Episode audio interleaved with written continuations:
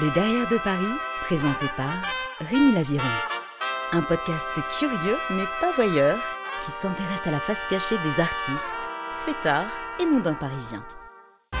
Mon invité, Stéphanie Germani, est docteur en psychologie et psychocriminologue. Elle me reçoit dans son cabinet pour me parler de son choix d'exercer en prison, de son livre, coulisses de psychothérapie en prison ou encore des processus de radicalisation. Bienvenue dans le Derrière de Paris.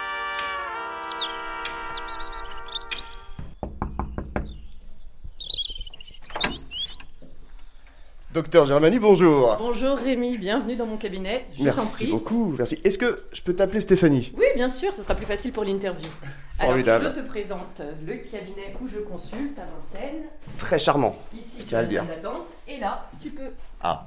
découvrir le lieu de l'intime, là où tous les patients viennent raconter euh, leurs tourments, leur intériorité et faire un travail d'introspection. Donc, je t'en prie, installe-toi. Merci beaucoup. Alors, Stéphanie, tu es docteur en psychologie, psychothérapeute et psychocriminologue. On se rencontre aujourd'hui pour parler de ton métier et de ton livre, euh, Coulisses de psychothérapie en prison aux éditions Lamartan. Euh, ton expérience en prison commence lors d'un stage pratique et la première chose que je me suis demandé, c'est pourquoi tu es allé à la rencontre de détenus, pourquoi la prison et pourquoi ce milieu en soi? Ah oui. Alors, euh, c'est une très bonne question. Alors déjà, tout d'abord, il faut quand même expliquer qu'un psy, euh, au départ, c'est une personne qui aime se poser beaucoup de questions sur euh, la relation à l'autre, euh, sur euh, le comportement humain, ce qui est bien, ce qui n'est pas bien, etc. Donc, il y a déjà une dimension d'observation très, très prononcée. Euh, Lorsqu'on est à l'université, on va nous parler de plusieurs thématiques et effectivement, on va se poser la question euh, sur le domaine dans lequel on va vouloir euh, investir euh, notre vie psychique et aider euh, du mieux qu'on peut. Et effectivement, euh, moi, le domaine criminel, ça a toujours été un domaine qui m'a pleinement intéressé parce que ça pose la question du mal, à savoir euh, est-ce que finalement on est criminel ou est-ce qu'il y a des événements dans l'histoire d'un individu qui le poussent vers un destin où justement la transgression, les interdits euh, vont le mener, entre guillemets, tout droit dans la criminalité. Donc il y avait déjà, euh, d'une certaine manière, une question euh, fondamentale sur l'être humain. Est-ce qu'on est euh, méchant, gentil? Est-ce que finalement il y a un destin? Est-ce qu'il y a des répercussions selon les choix que l'on fait lorsque l'on est adolescent, enfant, etc. Et donc au départ, c'était plus pour vérifier si ce terrain pourrait me donner satisfaction au niveau de mes interrogations. Et puis le stage a été vraiment exceptionnel avec un psychiatre extraordinaire. Et donc du coup, euh, très vite euh, saisi que euh, ma vie professionnelle allait euh, être pleinement en lien avec la psychocriminologie. Oui, parce que c'est au final toutes les études que tu as entreprises, euh, de master, diplôme de recherche en psychanalyse jusqu'au doctorat, avec en prime une convention de recherche de trois ans. C'était aussi donc dans le but d'entrer en prison. Enfin, il y a quelque chose qui te fascine. Est-ce que c'est le bon mot, la fascination dans, dans le milieu pénitentiaire? Oui, il y a une forme de fascination parce que quelque part, euh, je suis fascinée par l'être humain et par sa complexité. Euh, essayer de saisir euh, les rouages qui mènent un individu à se réveiller un matin et à tuer par exemple sa femme, saisir le fait qu'il y ait potentiellement des individus qui peuvent être attirés par des enfants, comprendre qu'il il y a un parcours pour devenir un violeur en série, c'est-à-dire que c'est vrai que c'est quand même des domaines qui me fascinent parce que quelque part, je ne comprends pas euh, pour quel motif on peut euh, être euh, entouré d'individus qui sont bienveillants et à côté des personnes qui peuvent à tout moment basculer du côté obscur. Donc quelque part, il y a vraiment une démarche d'intérêt scientifique et d'intérêt personnel, à savoir mieux comprendre le monde dans lequel je vis. Alors ton livre, Coulisses de psychothérapie en prison, met en lumière le travail du psychologue d'orientation psychanalytique ainsi que le lien complexe qui émerge entre le patient et le soignant. On va approfondir le sujet. Ton rôle premier en tant que psychologue en prison, c'est quoi?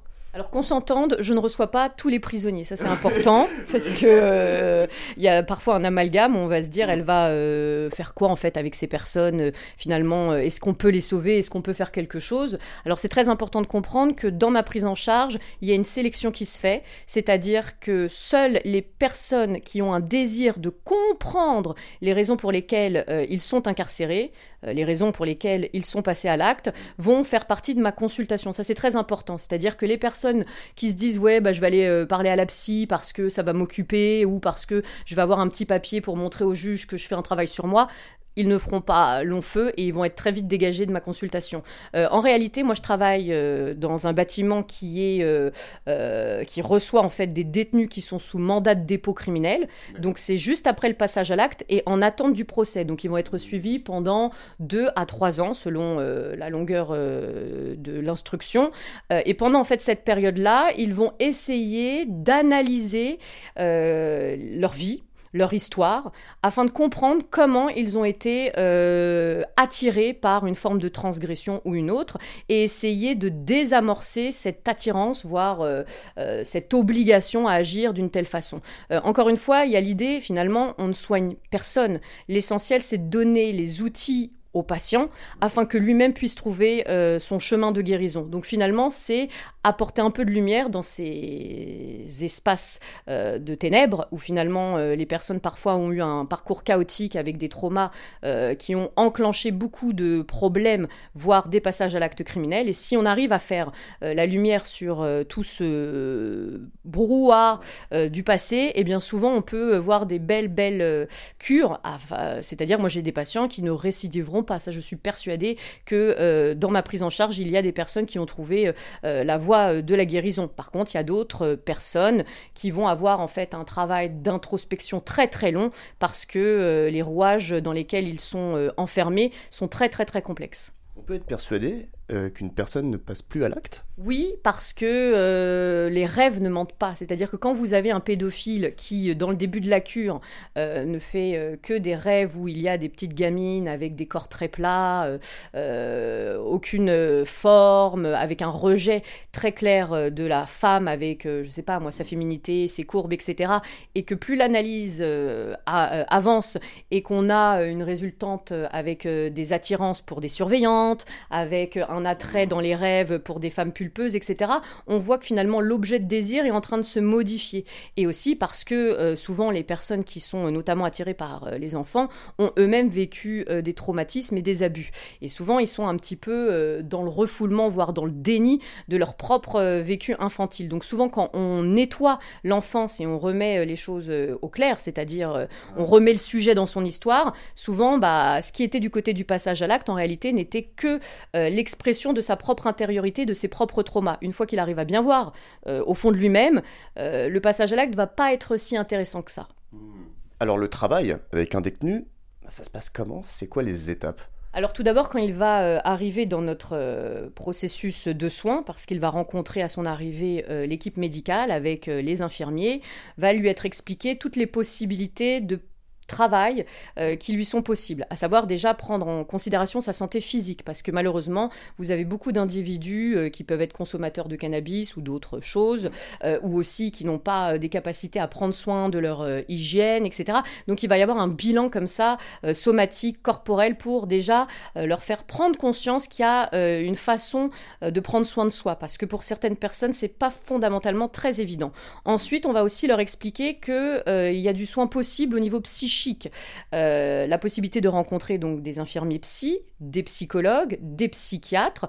Il n'y a aucune obligation et surtout bien expliquer que euh, l'hôpital et dans la prison, ce qui sous-entend que tout ce qui est dit euh, pendant le travail euh, qu'ils vont euh, faire avec les intervenants sociaux et médicaux qu'ils vont rencontrer ne seront pas des phrases ou des mots qui seront transmis à l'extérieur, c'est-à-dire qu'on est sous secret professionnel puisque c'est bien l'hôpital, c'est pas la justice qui nous envoie, mais voilà, nous sommes sous contrat avec la confidentialité. Donc ça déjà, ça peut rassurer sur l'idée que la personne peut venir parler, expliquer des choses sans que ce soit écrit dans leur dossier pénal, euh, etc. Donc finalement, on va plus ou moins expliquer toutes les possibilités de soins et après ce sera le sujet et son désir. C'est-à-dire qu'on ne force en rien, de toute façon ça sert à rien, on ne peut pas soigner quelqu'un qui n'a pas envie de se faire soigner, même si certains avocats euh, poussent euh, les détenus à essayer de rencontrer l'équipe médicale, si la personne ne croit pas euh, qu'elle a quelque chose qui ne va pas, on ne peut rien faire. Et puis bah finalement, au bout d'un moment, parfois ça prend pas dès les premiers mois,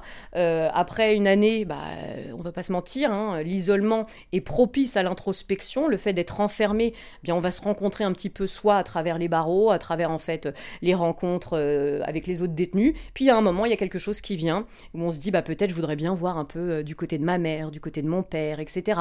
Ou peut-être essayer de régler mes troubles du sommeil. Donc selon ce qui va émerger, la personne va écrire un petit courrier pour demander à rencontrer soit la psychologue du service, soit le psychiatre pour un traitement médicamenteux, soit le médecin généraliste parce que il a une plaie dont il n'a jamais parlé, il voudrait euh, enfin euh, qu'on puisse en fait lui faire une expertise sur euh, cette blessure, etc. Enfin, voilà. D'ailleurs, au début de ton livre, tu parles de ta première prise en charge, un jeune détenu en cure. Tu parles d'une expérience clinique extraordinaire.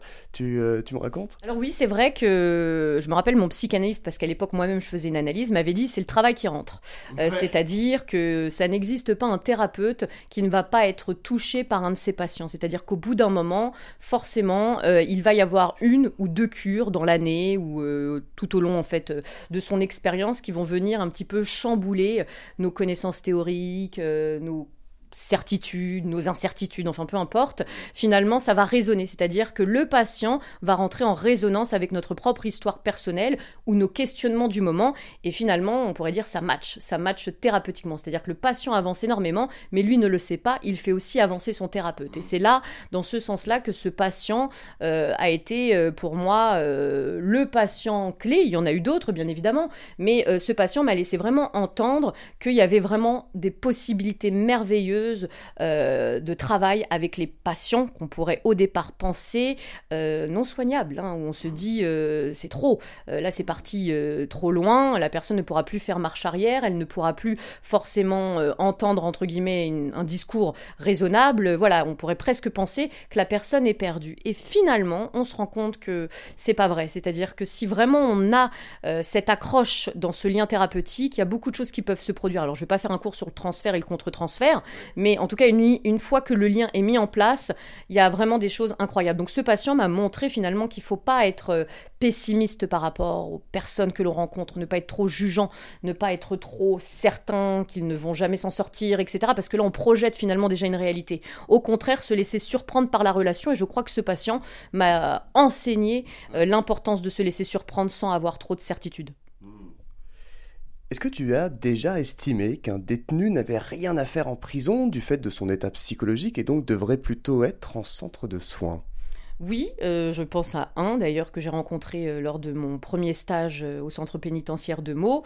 il avait une folie douce, c'est-à-dire que c'était une folie qui ne se laissait pas forcément voir, notamment sur le plan de la relation. C'est-à-dire que les avocats n'ont rien vu, la justice n'a rien vu, voilà. C'est-à-dire que c'était une folie discrète.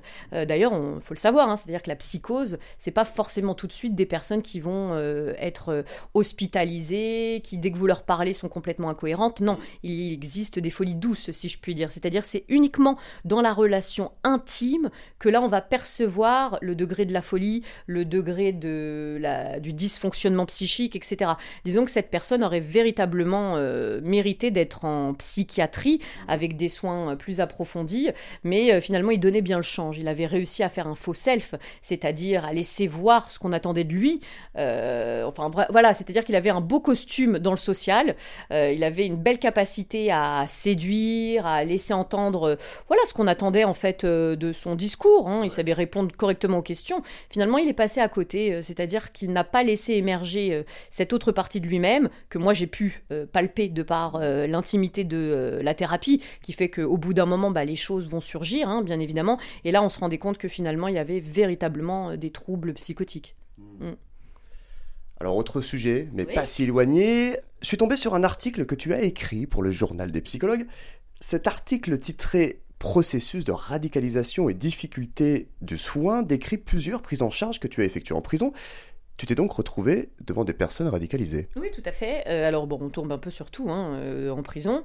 Euh, oui, évidemment, nous avons malheureusement un processus. Donc, si tu as bien vu dans l'article, c'est des processus de radicalisation. J'ai vraiment insisté pour que ce soit pluriel parce qu'il n'existe pas un processus. Ce sont multiples processus à l'œuvre que l'on retrouve souvent dès l'adolescence, hein, c'est-à-dire que c'est souvent une période propice puisqu'on est dans une quête d'identité, une mmh. quête de de sens, on recherche en fait des réponses à notre mal-être, à nos incertitudes, et c'est vrai que la société de consommation ne nous aide pas trop à pouvoir répondre à toutes ces questions. Donc ces personnes sont souvent perdues, et il suffit de mauvaises rencontres, il suffit euh, de lectures euh, qui ne sont pas euh, très structurées, etc., des fragilités avec des prises de toxiques, etc., où les choses peuvent très vite en fait tourner au drame, entre guillemets. Eh bien quand on n'a pas assez de connaissances et qu'on est mal entouré, on peut très vite plonger dans des croyances et des incertitudes qui nous poussent à chercher à être certain pour éviter d'être dans le doute. Moi, je parle toujours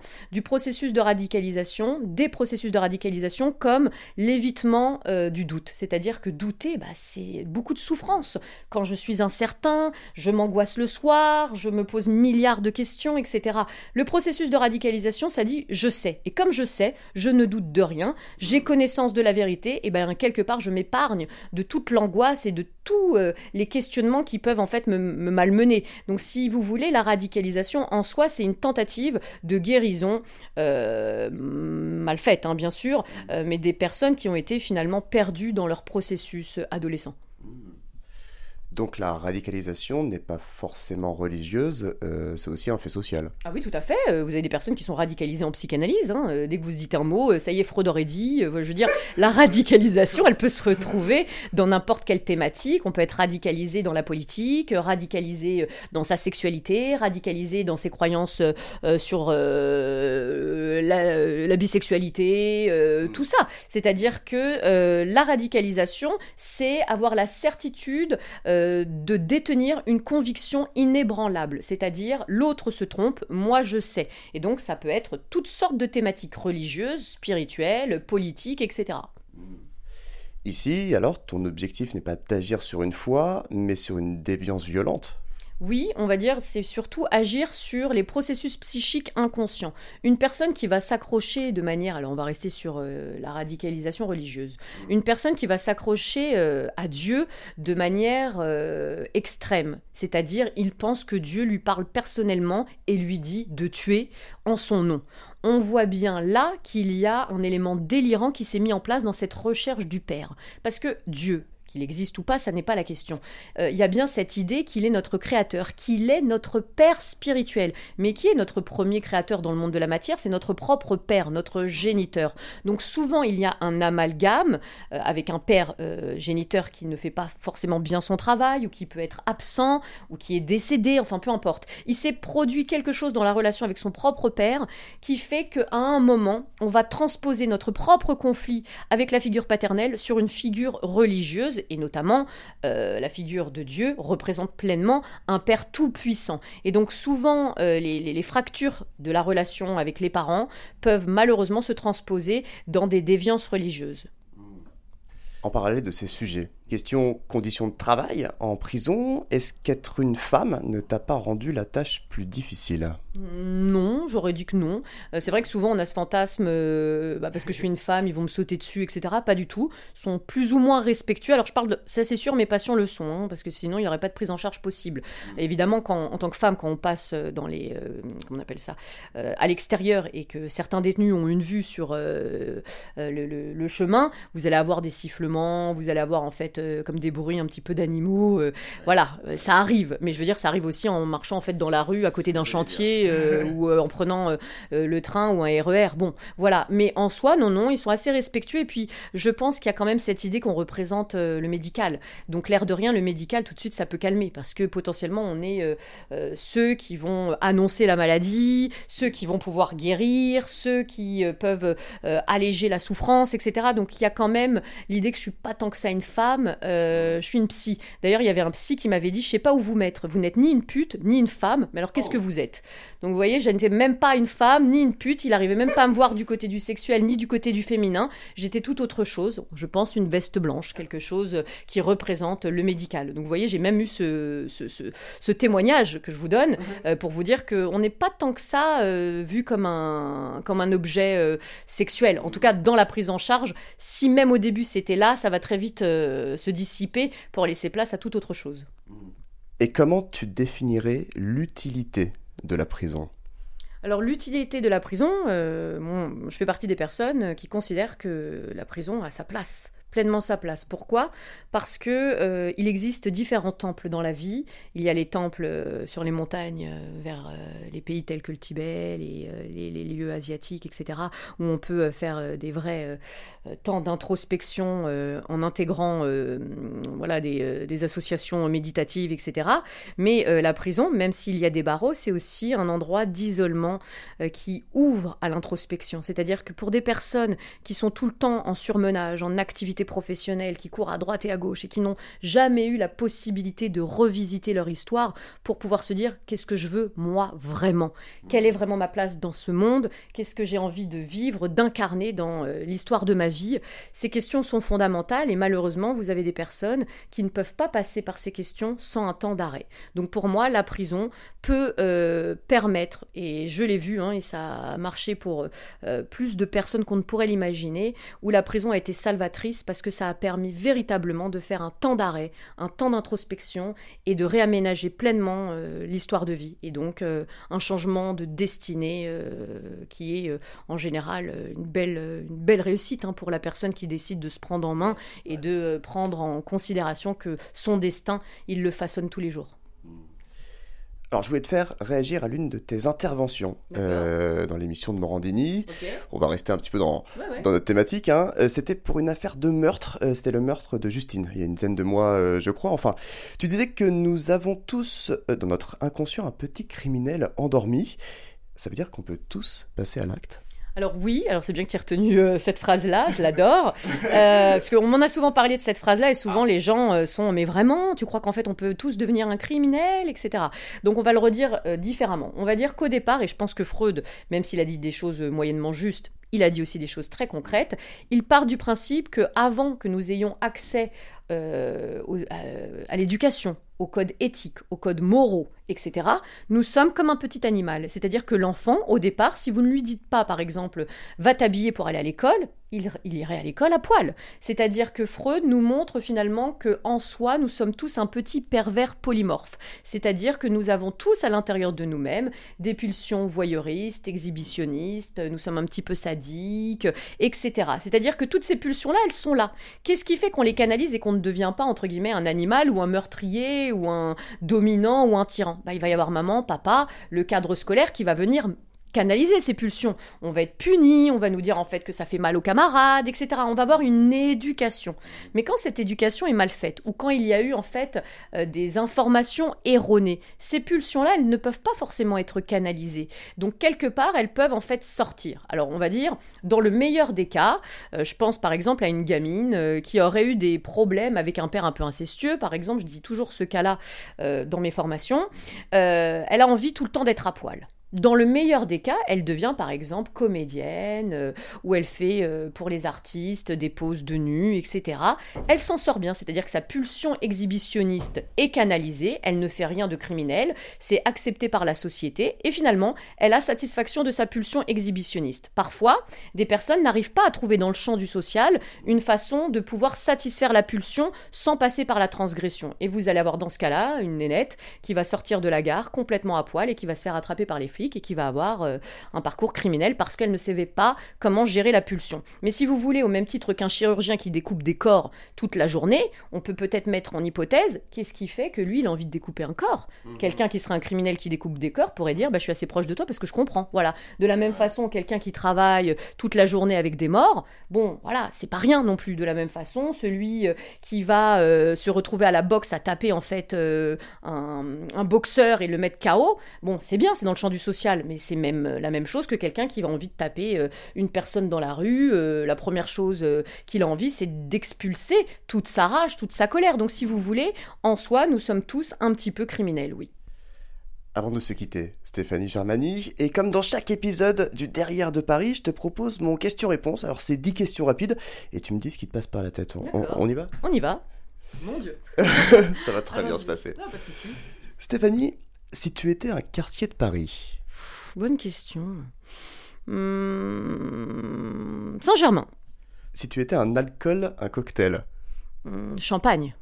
Si tu devais revivre une soirée de ta vie, ça serait laquelle? Bonne question, j'en ai eu tellement des soirées euh, assez exceptionnelles. Euh, oh, j'en ai tellement.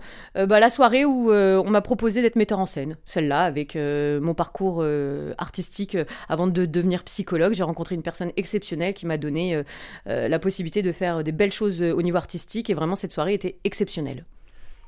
Et une soirée que tu ne voudrais surtout pas revivre euh, une soirée où j'ai failli me faire euh, violer, euh, donc j'étais très jeune. une soirée qui a mal tourné, j'ai réussi à m'enfuir, mais j'ai bien eu peur. Et donc oui, ça serait une soirée que je ne voudrais pas revivre, ça c'est sûr. Ta drogue favorite? Alors j'aime bien fumer, mais j'arrête. je reprends souvent, mais c'est vrai qu'une clope au bec, c'est vrai que c'est une petite addiction que j'ai pris malheureusement très jeune. Je me bats, hein, je refais des petites rechutes, mais de manière générale, je ne fume pas. Mais c'est vrai que j'aime bien la clope. Je compatis, je compatis. Une musique que tu adores? Euh, J'adore Ray Charles Robinson, donc euh, Somme calme, euh, voilà. Et une musique que tu détestes Horreur du hard, tout ce qui est trop rock, hard rock, etc. Ça me, ça me rend plus nerveuse et très violente, donc c'est pas trop mon style. Un monument que tu adores et pourquoi? Euh, les monuments asiatiques, alors c'est de manière générale, j'adore l'Asie, la Thaïlande, le Vietnam, etc. Je trouve que ça incarne une forme d'équilibre, une forme de bien-être. Donc tous les sites euh, qui représentent euh, l'art asiatique ont tendance à me donner une sorte d'apaisement. Et enfin, ta définition du bonheur alors ça c'est une très bonne question. Euh, la définition du bonheur c'est de pouvoir euh, vibrer sur les bonnes fréquences, à savoir faire ce qui nous correspond. Euh, voilà, on est tous différents, on a tous notre parcours et finalement il tient qu'à nous de comprendre en fait ce qui nous rend heureux. Pour certains ça va être de créer des plats, d'autres de faire de la peinture, d'autres de voyager. L'essentiel c'est vraiment d'être en accord avec nos désirs. Mille merci, merci Stéphanie Germani. Avant de conclure, tu m'as parlé d'un roman qui va bientôt sortir. Tout à fait. Il sort au mois d'octobre, fin octobre. Il s'appelle Fréquence cardiaque. Euh, c'est une énigme psychologique criminelle basée euh, sur le terrain carcéral. Alors tout est fictif, hein, bien sûr, mais comme j'aime décrire un petit peu euh, la prison, le travail qu'on peut faire en prison, je me suis dit une énigme dans les couloirs morbides de la faute, ça peut être sympa. Donc voilà. je ne sais pas si les gens vont trouver la fin, parce que le but c'était un petit peu de perdre le lecteur dans des questionnements euh, psychiques, parce qu'on est vraiment dans un travail d'introspection autour de deux protagonistes, une thérapeute et un patient incarcéré pour euh, des actes terroristes. Bon, les choses, c'est comme ça que je les vends au départ. Les choses vont être un peu plus compliquées et on va voir euh, tout autre chose. Et le but, bah, c'est essayer de comprendre le labyrinthe psychologique dans lequel les deux protagonistes vont être complètement reliés. Voilà. Est-ce qu'on peut avoir le titre? Fréquence cardiaque aux éditions Maya. Eh bien, on ira voir ça fin octobre donc. Mille merci, Stéphanie Gervani. Et à bientôt. À bientôt Rémi. Au revoir.